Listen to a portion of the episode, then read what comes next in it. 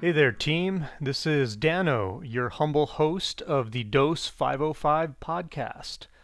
So, I am the mastermind of the Dan Otero Sonic Ensemble, Dose. Um, it's a musical outfit here in sunny Albuquerque, New Mexico. I've been making and composing music for about 30 years now and have about 100 songs that I've written, and I finally have started to release them out into the world. I have a few albums out there. I have a new album that has been released at the tail end of 2020. It's called Virtues and Vices. And this song has, or this album has uh, 15 songs on it.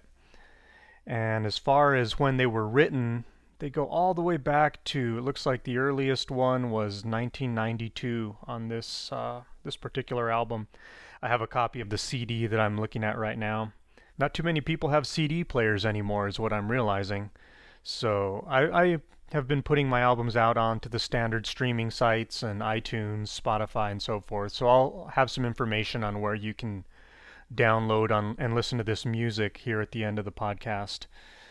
But uh, looking at this CD, it has original art by an Albuquerque artist named Justin Marley, and it's kind of an outdoor New Mexico scene uh, as point of view scene from someone soaking in a hot spring and looking at two physical embodiments of virtues and vices. It's a pretty creative album cover.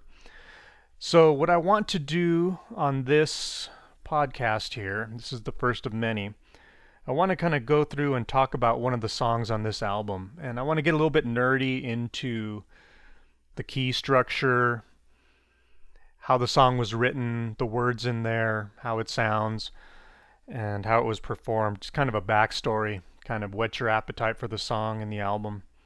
So this song is called The Voices in My Head. And I wrote it way back in 1994. A uh, pretty fun song. So let me, I think the best way to approach this is kind of step by step. Maybe I will show you or let you listen to the first chunk. The song's not very long, it's about three minutes long. So we'll listen to the first chunk together, and then uh, I'll talk about it a little bit and give you some nerdy details on it, and then we'll move forward in that manner. So the good news is I own the copyrights to this song, so I can't get dinged for playing it for you.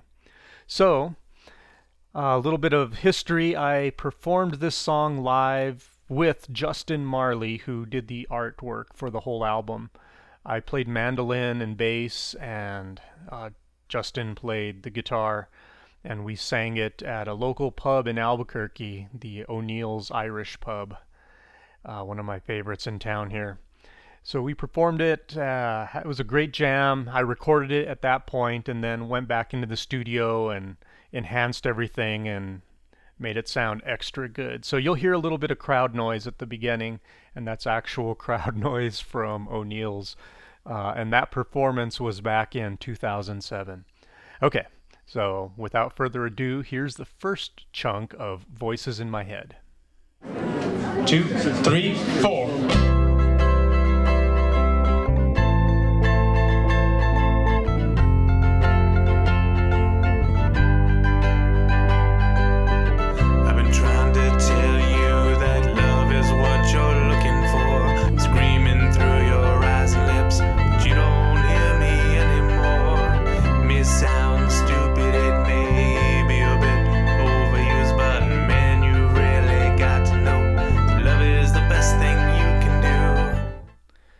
Okay, so that's the first chunk of the song. And so it starts off, it's a 1 6 4 5 chord progression, in this case in the key of C. So the 1 is the C, uh, the 6, which is almost always a minor. In this case, it's an A minor. The 4 is going to be the F, and the 5 is the G. Side note in music, uh, usually when there's an F and a G together, they're usually as function as the four and the five in the chord structure. It's just a common uh, way to write guitar music, and that's what I did in this song um, way back in the day. So A minor is the relative minor of C major, so they always go together really well. And then if you can play a C major scale as a solo on top of a C progression, you can also play it on top of an A minor progression. The same notes sound really good against the C major and against the A minor, which is why it's a relative minor of C. So we're starting off playing this 1 6 4 5 chord progression. I start off, I'm playing mandolin, and Justin starts playing the guitar, and he sings the first verse.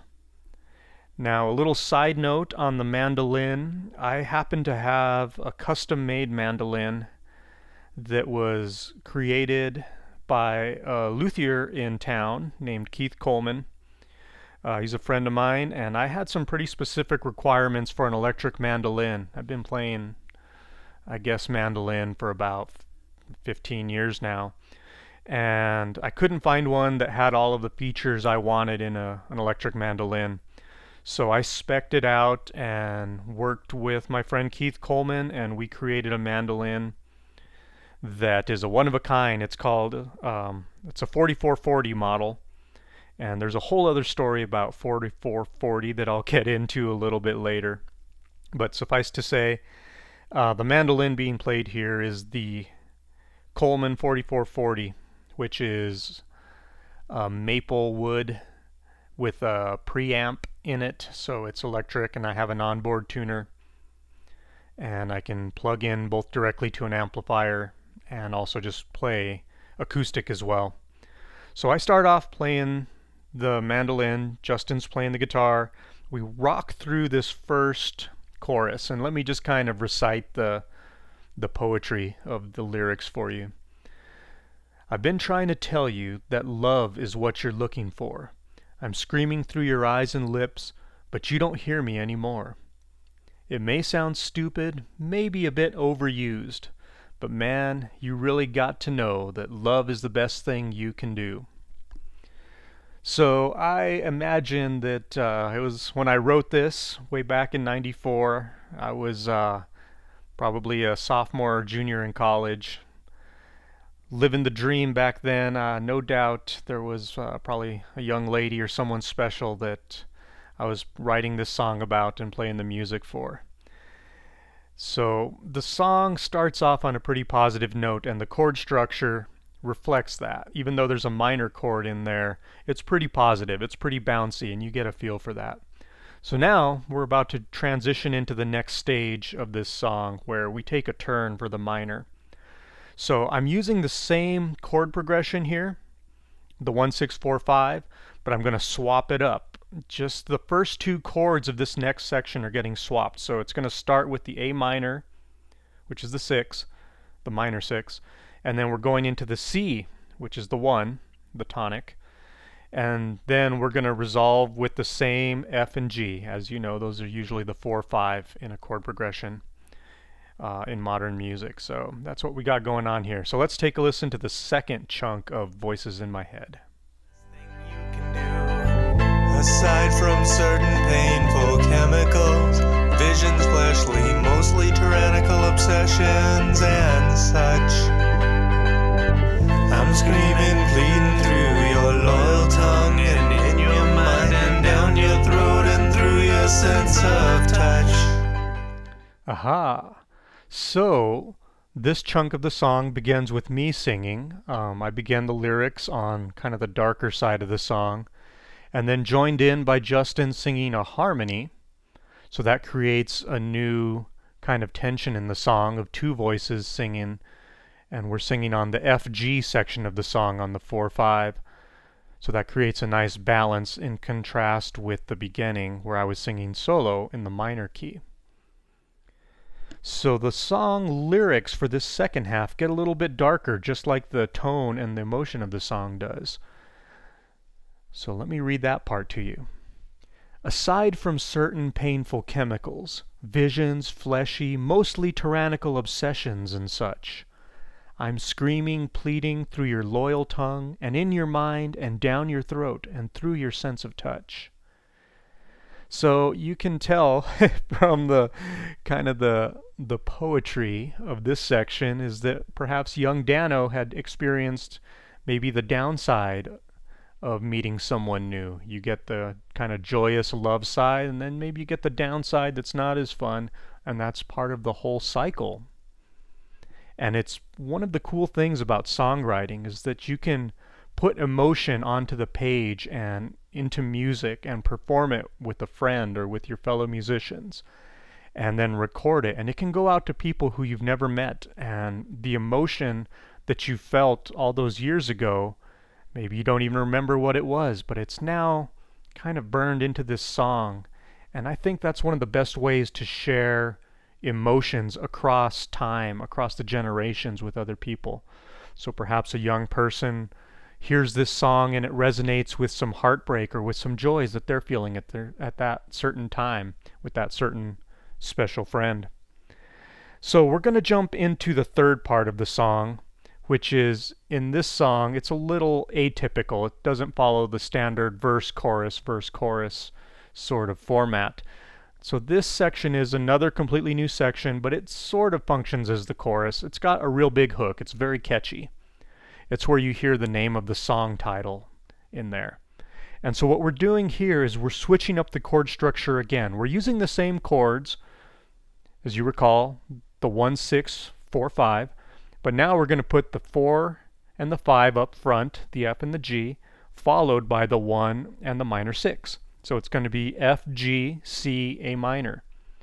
And by doing this structurally, the song kind of sounds the same. Like we're not going, we're not making any major key changes, but we're reshuffling. We're kind of turning the chords inside out.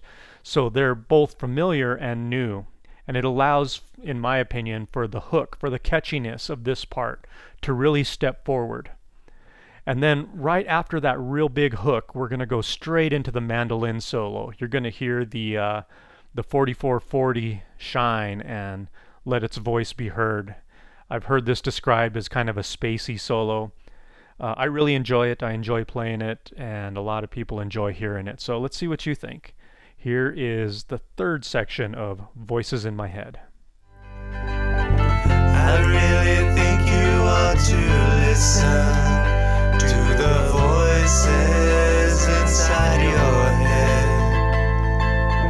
Just sit warmly in the hear the loving voices, sweet voices in your head, or else the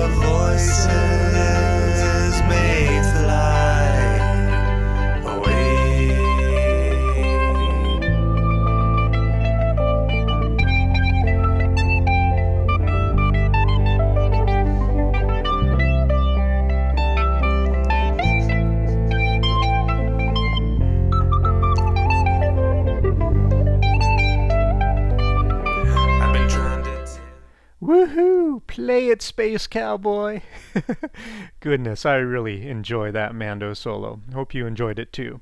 So, backing up to the lyrics part of that, where we switched into the F, G, C, A minor section, the 4, 5, 1 minor 6.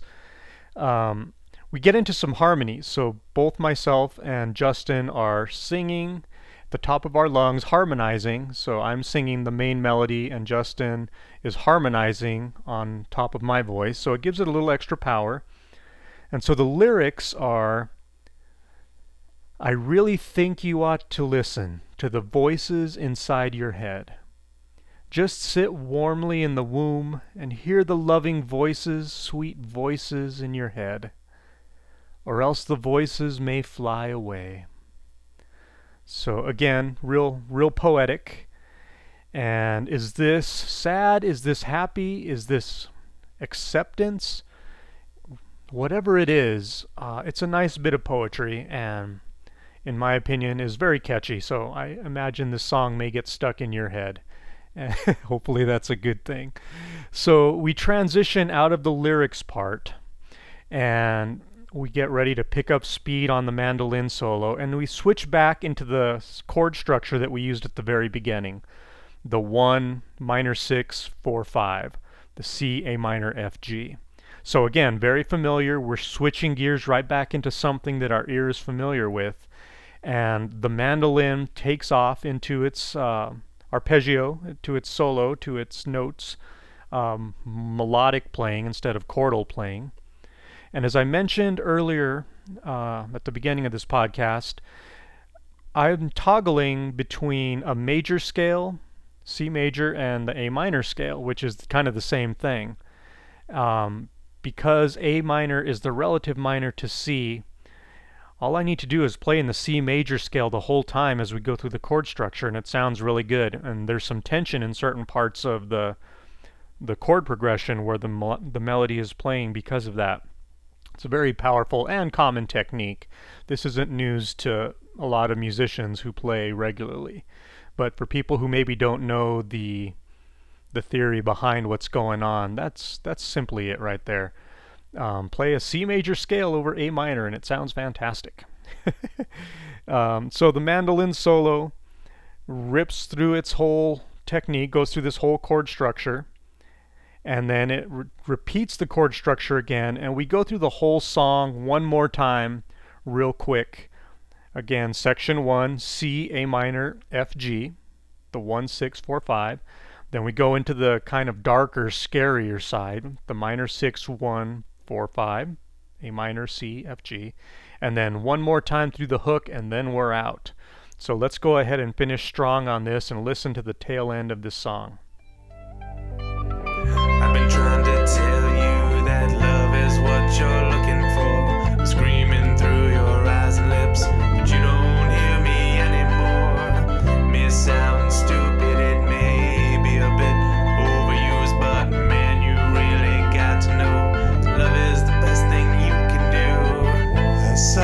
Certain painful chemicals, visions fleshly, mostly tyrannical obsessions and such.